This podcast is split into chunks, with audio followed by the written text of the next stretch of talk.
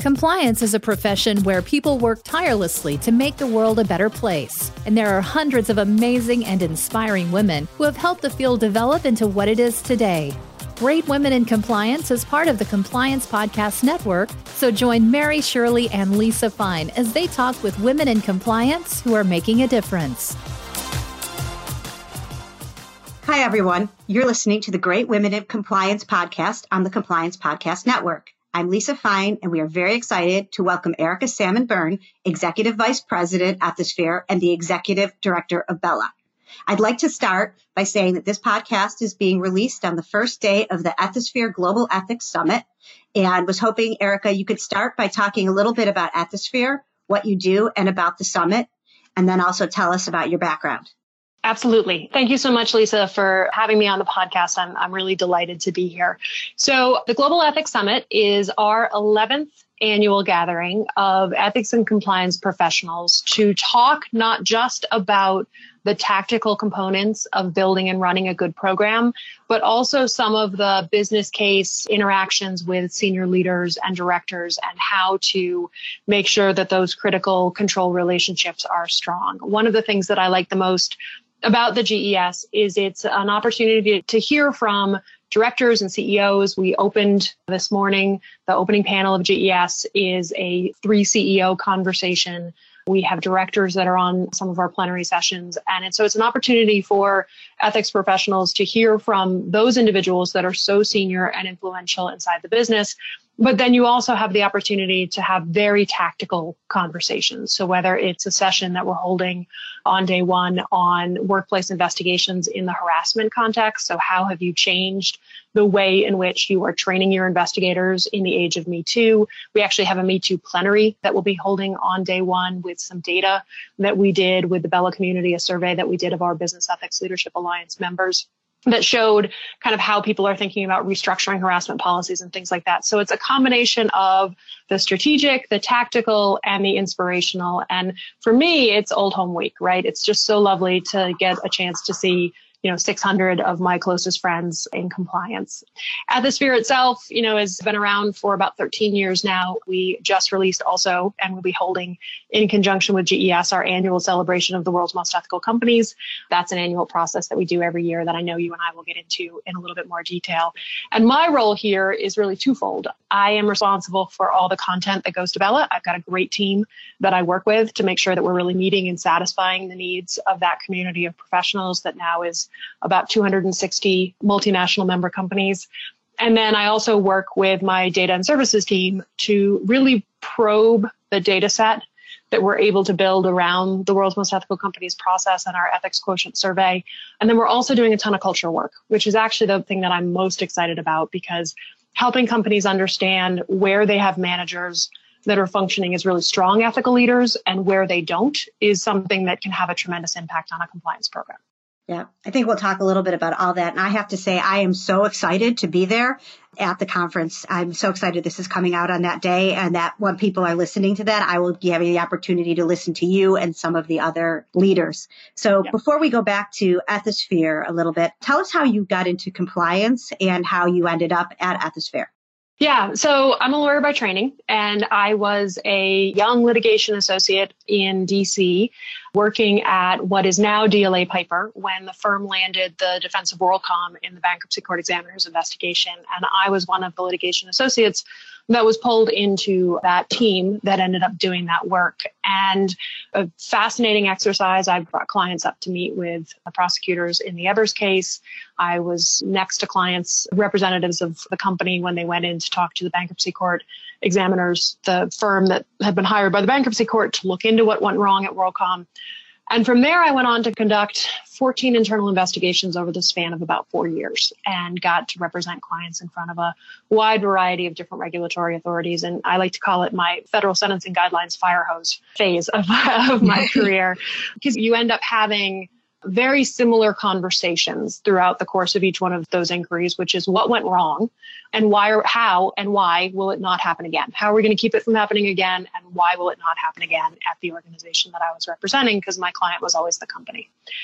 And what you learn in that context is the value of a proactive an effective ethics and compliance program on the company as a whole, but even more importantly, on the individual people that work for that organization. Because one of the things I saw during that very intense, you know, period of time, and one investigation after the other and often overlapping, was good people working for an organization where somebody had made a mistake. And maybe the mistake was an intentional mistake, or maybe the mistake was an accidental mistake, but they had done something wrong. And the impact of that on the organization was tremendous, both from a financial perspective, but equally importantly, from a morale perspective. And, you know, Lisa, you know, and anybody listening to this knows, when there's an investigation happening in your part of the business, it feels gross, right? It's really hard to stay focused, and it's really hard to do your work and, you know, just sort of move through your day. And so in two thousand six, for personal reasons, it was time to leave D C. My husband and I moved to Denver. I had really had enough of that kind of defensive perspective, and I was looking for an opportunity to help companies that were looking to be proactive and to really try to put in place effective programs. And so in two thousand six, I joined a company called Corpedia, which was founded by Alex Burgum, who founded Ethisphere. And I've been in that predictive, proactive effectiveness space ever since. Yeah, it's funny. I, when we spoke earlier, one of the first things I worked on early in my career as a lawyer and a law firm associate was on the same bankruptcy yep. on that side as well. So that wasn't a shortage of lawyers, and it was a tremendous no, reality check. Yeah. So uh, one of the things that you talked about a little bit here, and you talk about with us at Ethisphere, and I want to talk about that before we talk more about the different companies and other things, is the importance of data and analytics. Yeah. You mentioned that before, but how do you use those to show the value and to be proactive with ethics and compliance programs? Yeah, it's a really good question, you know, and it's part of the reason why it's such an exciting time to be in the space right now. And, you know, one of the things that I do a fair amount is I end up talking to people who are looking to enter the space.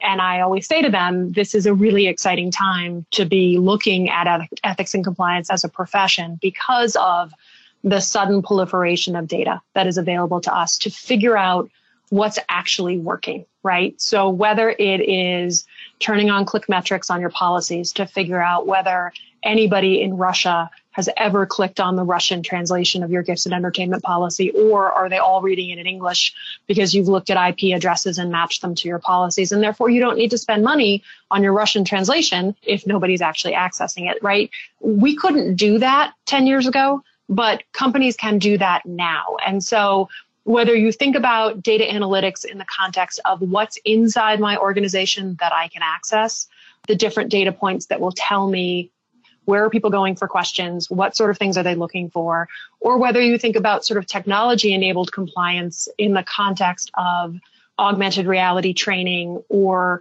rollover definitions in the P D Fs of your policies, where instead of having a definition section, which, you know, everybody's eyes glaze over with the definition section, right? It's like, I'm going to read the purpose, I'm going to skip the definitions, and then I'll get into the policy, right? right? Yeah. So, you know, updating your policies to say, I'm going to take all those definitions and I'm going to put them as rollovers in the P D F because the technology allows me to do that. Now, I know, of course, not everybody can do that depending on the nature of their workforce, but if you are in a position to be able to do that, what an exciting time to be able to make something that can be very overwhelming, something that is engaging and interesting and easy for employees, right? So that sort of, let me figure out how this business process is working and where I'm going to insert my of-the-moment controls so that people don't hate what I've done. I've made their process better and more efficient, and therefore they're more likely to engage with the compliance function. So those are just some of the different ways we see companies using internal data and technology opportunities.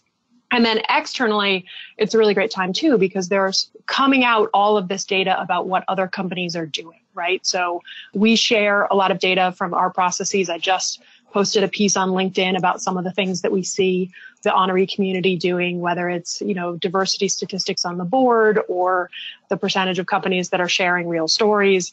We see the trust barometer, right? Edelman is now coming out every year with information on how employees feel about their employer and the level of trust and engagement they have with them. Think about that from an H R perspective, right? If you are able to see yourself, position yourself, and your employees agree with you that you are a trusted employer, how much easier is it to recruit in this tight labor market, right? So all of those kinds of things, you know, that's all stuff that's happening right now. It's yeah. part of the reason why I'm so passionate about this space. Right. And two things that came to mind as you were speaking. First of all, from an internal standpoint of talking about policies, one thing that I think is really important is that companies and organizations are all very different. They have some similarities, but the ability to use technology, the example you gave about policies, to be able to target it to your, you know, populations and your individuals, how to do that best, I think is also incredibly exciting. So I think it's great that you all are able to help lead that and also to help target all of that, because I think that also helps employees a lot, or associates or whatever, to, you know, people in an organization, yeah, yeah, to understand what do they need to do and how do we make it that they can understand it, as opposed to how do we make sure that we've written this the way, you know, we thought we would ten years ago or three years ago. How do we make mm-hmm. sure that, you know, if you can roll over or you can click, I mean, it's great. And the other thing, as you mentioned about external or comparisons or benchmarks, is that this is a great time to talk about the information about your list of most ethical companies. I know mm-hmm. that I was reading from a couple of years ago that your list of ethical companies in twenty sixteen outperformed the S and P five hundred by three point three percent.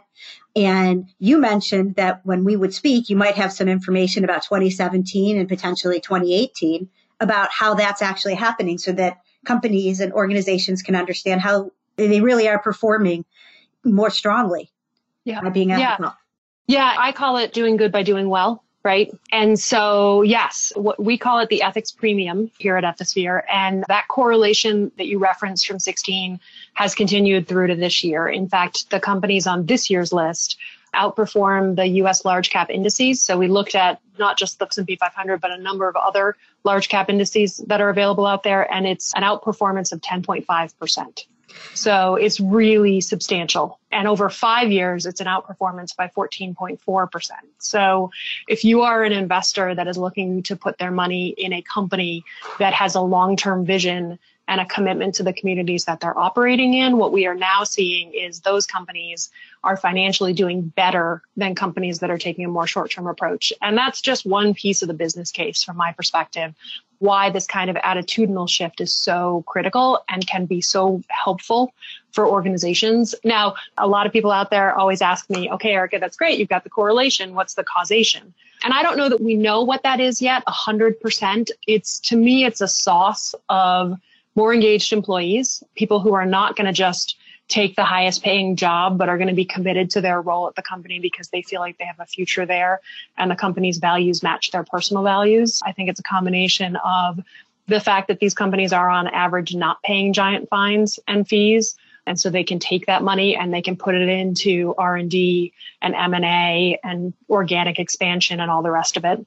I think these are companies that invest in the communities that they're engaged in, right? One of the things we measure as part of the E Q process is community engagement. And so they are companies that see themselves in a community for the long term, and they spend accordingly, both in terms of time and money. So I think it's some combination of all of those different things, but it's a really powerful story if you're somebody who is trying to make an argument and sort of not do away with, but lessen the perception that compliance is just a cost center. Yeah, I think that that's great. And I think that Ethisphere has a lot of information on their website or other ways to participate, whether it's through BELA, which you mentioned earlier, to learn about all of that. And it will help, I mean, for women particularly who are trying to make these business cases, I think it's very, very helpful to be able to have those different options and opportunities. Also, as part of your research and others, you see a lot of different approaches to building strong ethics and compliance programs.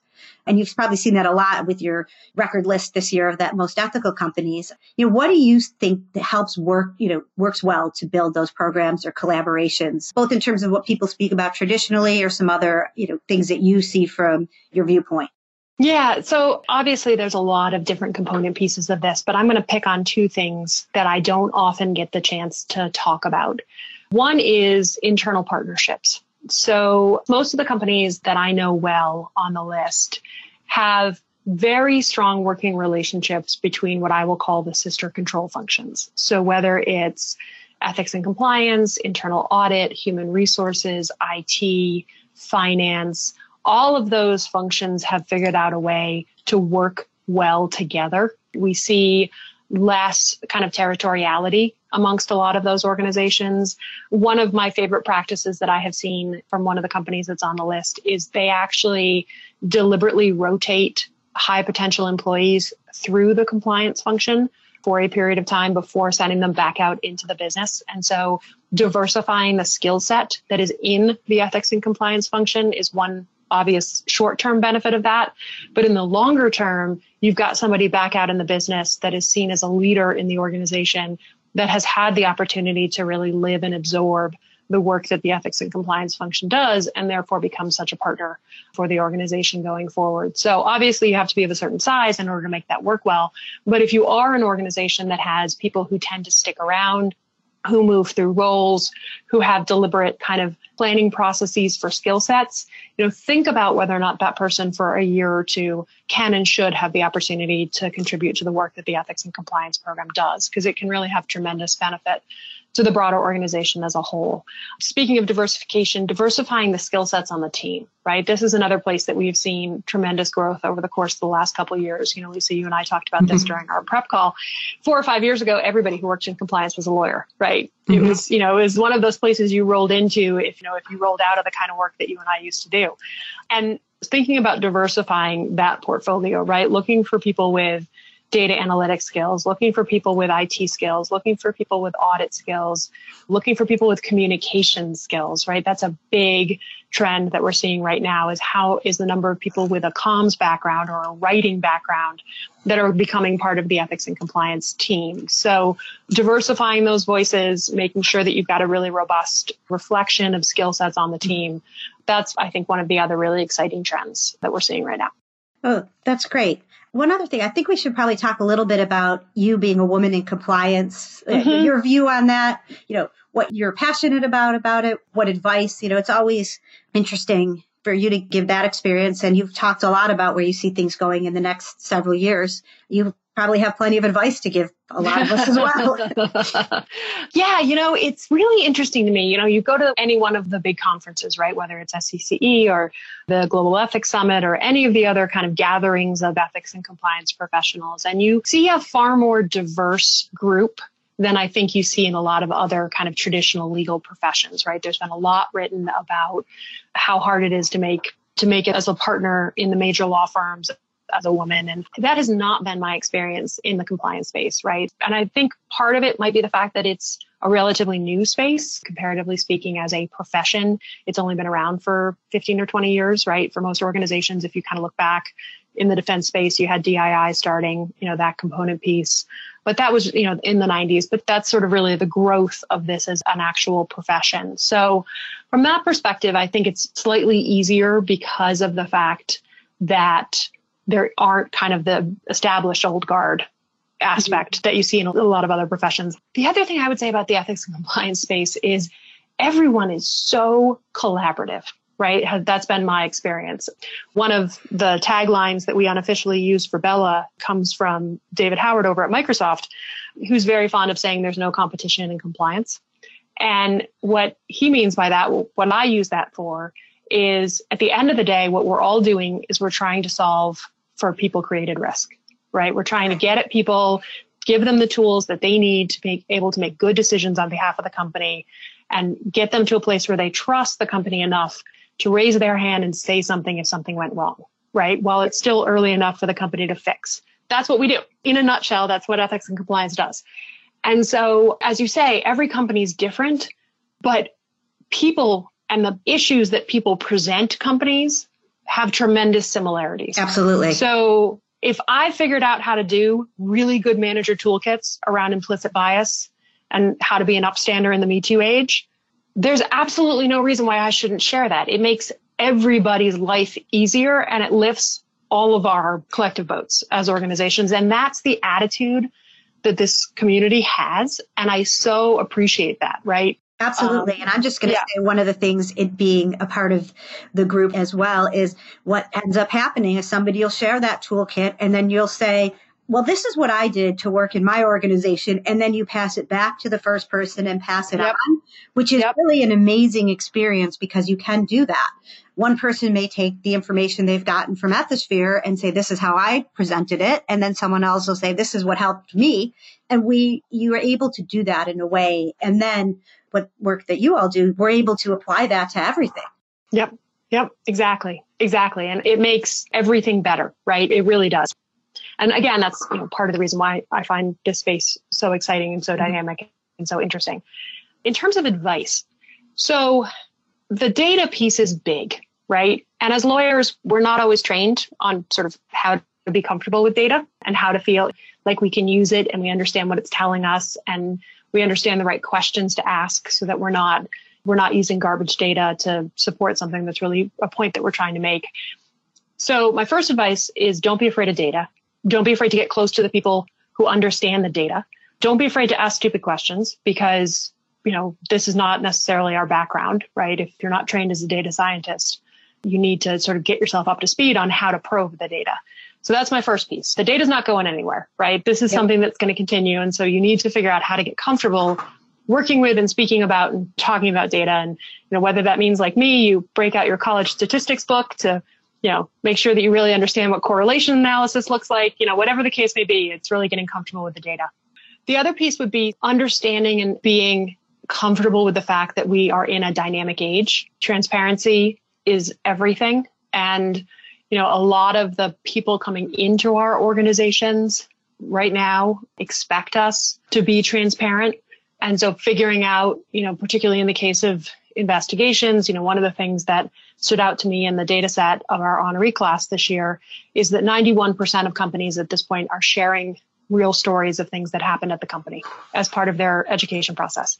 And that reflects a real focus on getting comfortable with how much to anonymize stories, mm-hmm. how to get your labor and employment lawyers comfortable with the stories that you're planning on using. But the impact that that can have on employees can be just tremendous because you've taken something that's fairly abstract and esoteric, conflicts of interest rules, for example, and you've pulled it into a storyline that feels real because it is real and feels relevant because it actually happened at your company. So humans are hardwired for storytelling. And I think that's a really important thing to remember and figure out how do you stay dynamic and how do you figure out what your company's appetite is for transparency and embrace it and try to be as honest and authentic with employees as you can. That's great. Is there anything else that I've missed or that you'd want to add before we close? You know, I think the only other thing that I would add is we are going to be doing a ton with the data over the course of the year. So stay close to, you know, all of the various pieces that we're going to be releasing. We release the stuff that we find super intriguing. I love to hear from people in the community about the things that they'd like to know. So feel free, you know, you can find me on LinkedIn, you can find me on Twitter, all the rest of it. Tell me what you're curious about because, you know, chances are we've got the answer. And if we have the answer and I can share it, then I will.